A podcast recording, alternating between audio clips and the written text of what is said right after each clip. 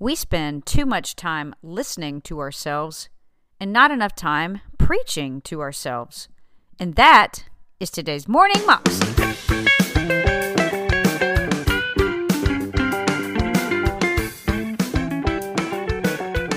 Welcome to the Morning Moxie Show. I am your host, Alicia Sharp, and today we have Stephen Furtick again. He is absolutely one of my favorites to listen to because what he says just really inspires me and challenges me to really believe the Word of God. And today he's talking about getting our mind in order because it is important for us to think the thoughts that God thinks about us, not what the devil tries to plant in there. Because when we think God's thoughts about us, we are victorious and live an overcoming life. Here's Stephen.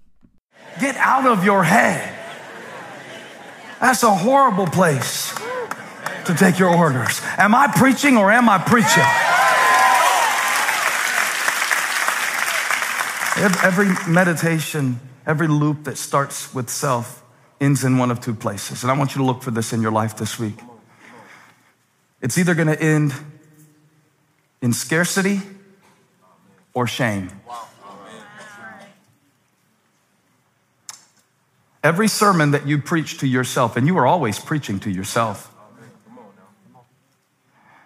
In fact, Martyn Lloyd Jones said that our problem is we spend too much time listening to ourselves and not enough time preaching to ourselves.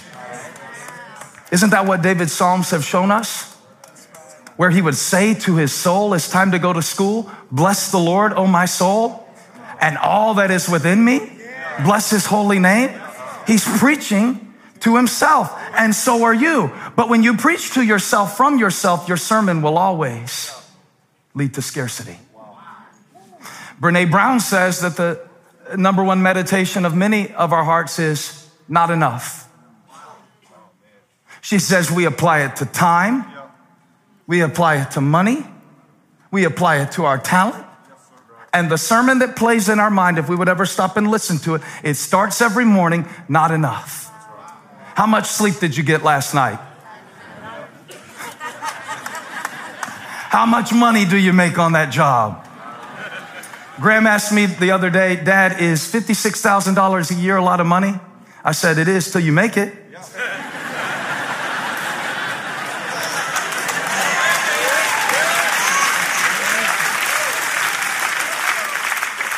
That might be the devil's favorite sermon. Not enough. Not enough. Not enough. He preached it to the disciples because they looked at 5,000 men and women and children, and Jesus said, Feed them. And they said, Well, we don't have a whole lot, and we don't have a whole lot. We, we have five loaves and two fish, but that's not enough because they were starting with themselves, but they were standing next to the source. I wonder how different the story would be if you would ask the source instead of asking yourself. Check the source. He's more than enough. Somebody shout, He's more. He's more. Y'all don't ever shout in the back of the room when I start hollering like this. I know y'all don't like it when I holler, but this is not a silent sermon. This is a loud sermon. Somebody shout, He's more. More than enough every need, every deficiency, all my failures. His blood is enough. His grace is enough.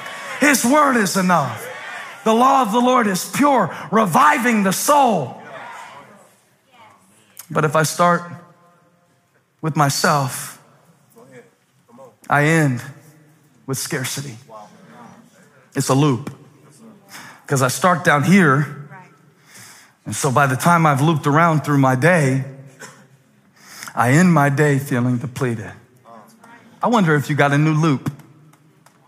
I wonder if you got a new loop and started with the source instead of starting with yourself.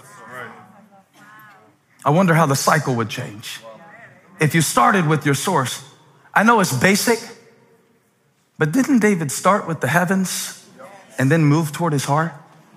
The skies declare the glory of God. They show forth his power day after day and night after night and day after day and night after night. And all I've got to do to stay in step with God is keep the beat of heaven happening inside my heart because there's always enough. In heaven, there's always enough patience. In heaven, there's always enough provision. In heaven, there's always enough bread. In heaven, there's always enough. Always enough. Always enough. My God shall supply all of your needs according. What if you got in that loop? What if you ask God to fill your empty places? You start with yourself, you end in scarcity. You start with yourself, you end in shame. Because I look at myself and I feel like David. David does something weird. I think he wrote this song. It's contested.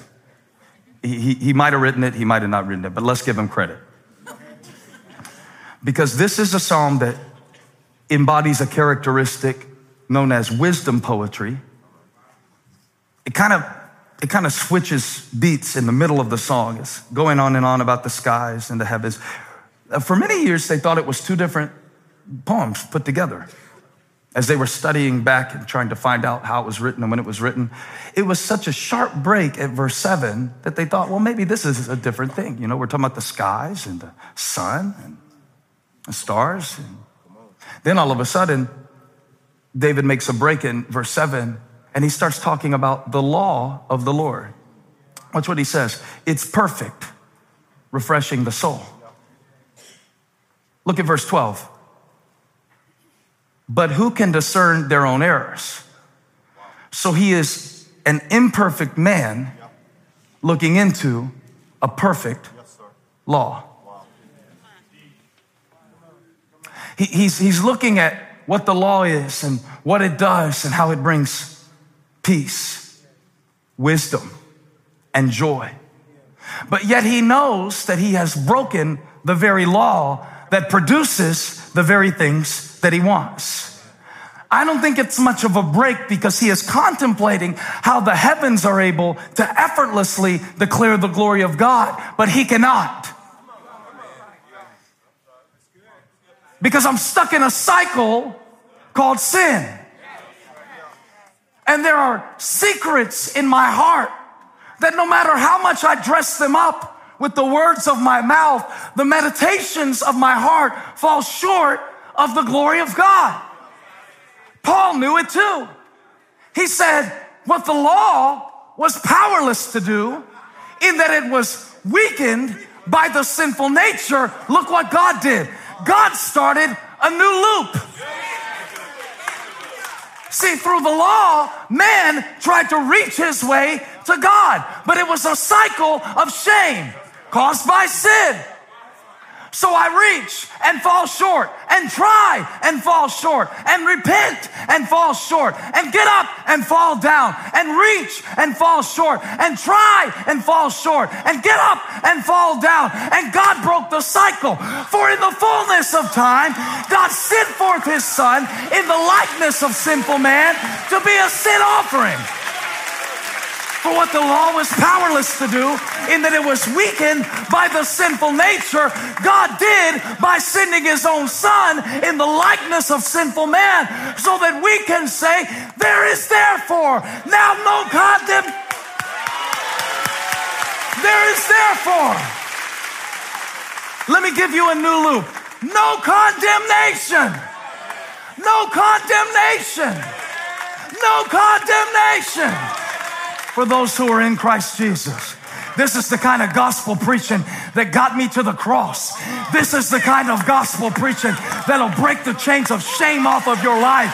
This is the kind of gospel preaching that you can preach on Monday morning, Tuesday night, Wednesday afternoon. You can preach this stuff to yourself. There is therefore now no condemnation. Why? Because I'm in Christ. In other words, touch seven people and tell them, I got a new loop. I got a new loop.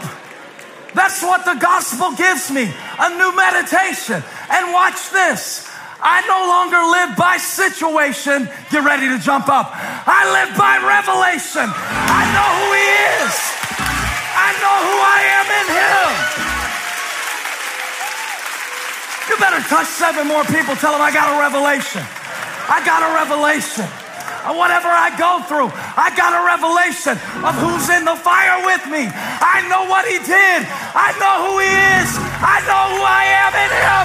I got a new loop. I'm losing my voice. Y'all shout for me.